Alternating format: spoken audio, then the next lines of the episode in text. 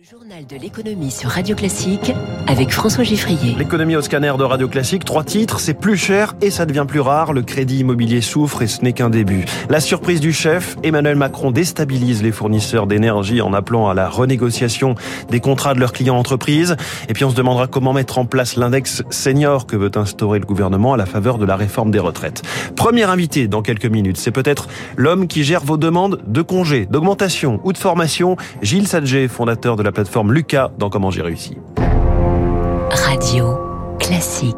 Sommes-nous au début d'une nouvelle crise de l'immobilier et du logement? En début de semaine, les grands réseaux d'agences immobilières annonçaient un basculement du marché depuis l'été dernier avec un début de baisse des prix. Hier soir, c'est la Banque de France qui a apporté son propre verdict concernant cette fois les taux de crédit. Bonjour Éric Mauban. Bonjour François, bonjour à tous. Le seuil des 2% de moyenne est atteint et même dépassé. C'est vrai, ça monte euh, assez vite, François. En octobre, on était à 1,77. En novembre, 1,91. Là, en décembre, c'est 2,04 euh, hors frais et assurance. C'est la première fois depuis 2016 que l'on dépasse cette barre. Euh, alors, rien de très étonnant. La tendance colle à celle de la remontée du taux auquel se refinancent les banques. Cela devrait avoir pour conséquence une diminution de la production de crédits immobiliers. Pour deux raisons. D'abord, avec la hausse des taux, certaines personnes ne pourront pas faire face à un renchérissement du crédit. Et puis, il y a le taux d'usure. C'est le taux maximum, tout compris, auquel les banques sont autorisées à prêter. Un taux revu tous les trimestres, mais qui, de l'avis de beaucoup d'observateurs, est trop bas. Cela empêche des demandes de crédit d'être acceptées. Cependant, la Banque de France ne tient pas trop à remonter trop vite ce taux d'usure, considérant qu'il est important d'éviter les abus dans l'octroi de crédit. Eric, le gouverneur de la Banque de France a par ailleurs donné son point de vue sur la trajectoire des taux, les taux directeurs de la Banque Centrale Européenne. Alors à quoi faut-il s'attendre?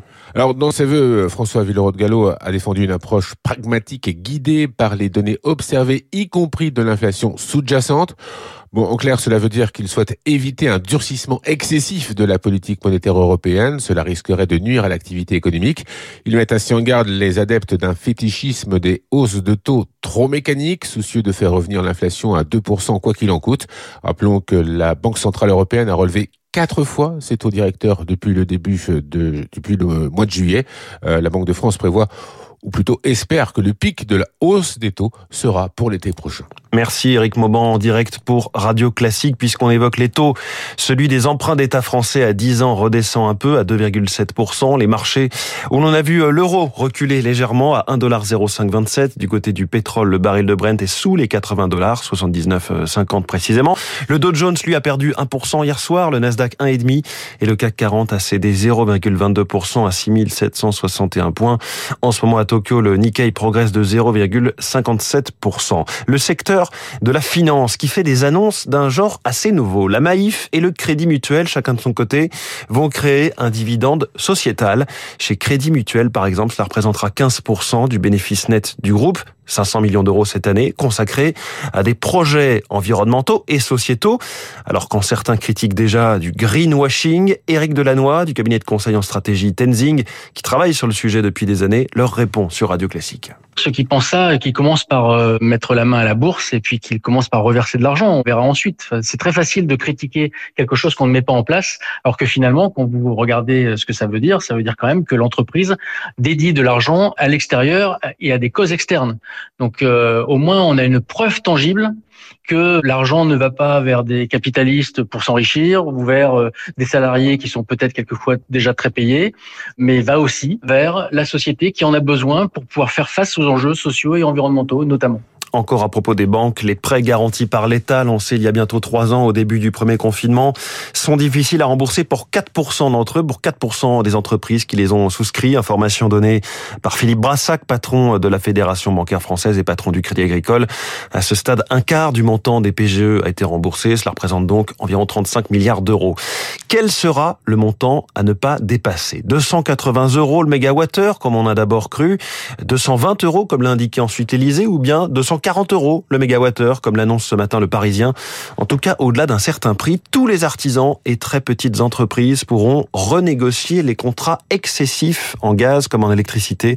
Le mot excessif est de la bouche d'Emmanuel Macron, tout comme cette mesure annoncée hier à la surprise générale et qui va dans le bon sens, selon Laurent Rigaud, président de la Chambre des métiers et de l'artisanat des Hauts-de-France. On avait des montants de factures disproportionnés et donc de faire qu'on puisse casser ces contrats sans indemnité à verser et au moins les renégocier et que l'État torde le bras de ceux qui nous envoient ces factures. Voilà, il était temps et l'État a bien fait de remettre l'église au milieu du village. Alors, il y a une partie de la facture, si elle reste comme ça, qu'on ne va pas savoir payer. Ça veut dire que derrière, on ferme l'entreprise et c'est ce qui commence de se passer. Donc, il faut très rapidement, avant que ça tombe en masse, trouver des solutions. Moi, je souhaite qu'il y ait d'autres partenaires qui euh, puissent prendre une partie de cette euh, facture, qui pourraient être les fournisseurs d'énergie. Il hein. faut dire à ceux qui exagèrent, stop, vous prendrez une partie des montants que vous facturez à nos artisans. Laurent Rigaud avec Eric Pour Radio Classique, la crise de l'énergie avec ce nouveau chiffre, prouvant que la sobriété est bien là. La consommation de gaz en France a reculé de 12% en décembre par rapport à la même période de 2018 selon GRT Gaz, le gestionnaire des gazoducs. Ce chiffre tient compte de l'hiver très doux que nous avons, 12% donc. La baisse brute n'est que de 5%. Des températures si douces et une, donc une consommation d'énergie à ce point faible qu'EDF a mis un de ses réacteurs nucléaires à l'arrêt hier à Tricastin, ce qui paraît fou évidemment dans le contexte de redémarrage progressif et même poussif hein, des réacteurs touchés par la corrosion. Il est 6h44, les intentions d'embauche sont toujours aussi élevées.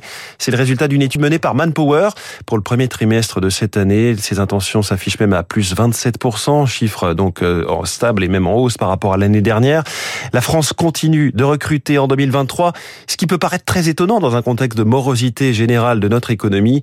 Les explications d'Alain Roumiac, président de Manpower Group France il y a des tendances de moyen terme qui font qu'aujourd'hui les entreprises sont plutôt optimistes. Elles anticipent peut-être que la crise ne va pas durer très longtemps. Elles ont besoin aussi de se transformer, qu'elles sont face à des enjeux de transformation écologique, des enjeux de transformation digitale.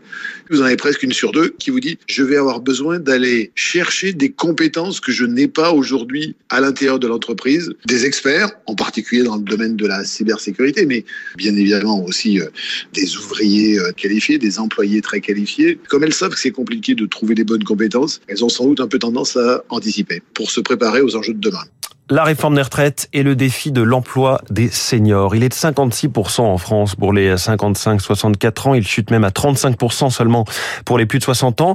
Et le gouvernement souhaite donc créer un index senior, un indicateur que les entreprises devraient obligatoirement publier pour euh, dès qu'elles ont plus de 50 salariés. Indicateur qui doit mesurer leurs efforts pour garder et pour recruter les salariés les plus âgés.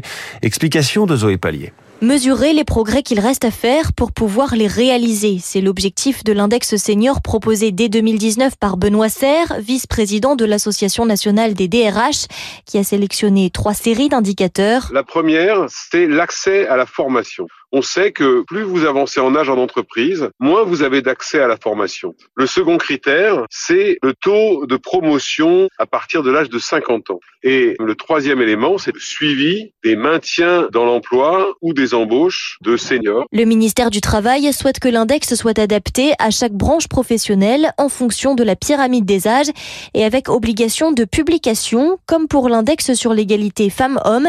Mais pour Olivier Mériot, co-auteur d'un rapport sur le sujet, la comparaison a ses limites. Il y a une sensibilité du grand public sur les discriminations faites aux femmes. Or, elle existe beaucoup moins s'agissant des discriminations à l'égard des seniors. Donc, euh, la logique consistant à pointer du doigt les entreprises qui font moins bien que les autres euh, sur l'emploi des seniors nous semble euh, faible. Pour la CFDT non plus, l'index en lui-même ne suffit pas. Il faut obliger les mauvais élèves à renégocier des accords sur l'emploi des seniors.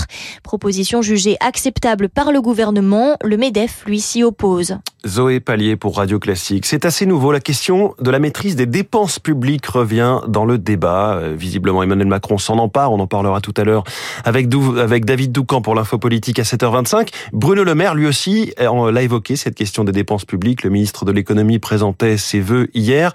Il annonce vouloir organiser dès ce mois de janvier des revues annuelles de la dépense publique et des assises des finances publiques. Pour Bercy, pour Bercy il s'agit donc de trouver de nouvelles manières de faire baisser la dette. Écoutez ce qu'on pense Julien Marcilly, chef économiste de Global Sovereign Advisory. Ces systèmes de revue périodiques, un peu comme dans les entreprises, c'est pas nécessairement inutile parce que ça peut être l'occasion aussi de faire le point régulièrement et de vérifier qu'il n'y a pas des dépenses qui sont inutiles ou qui n'ont plus lieu d'être parce que la situation économique a changé.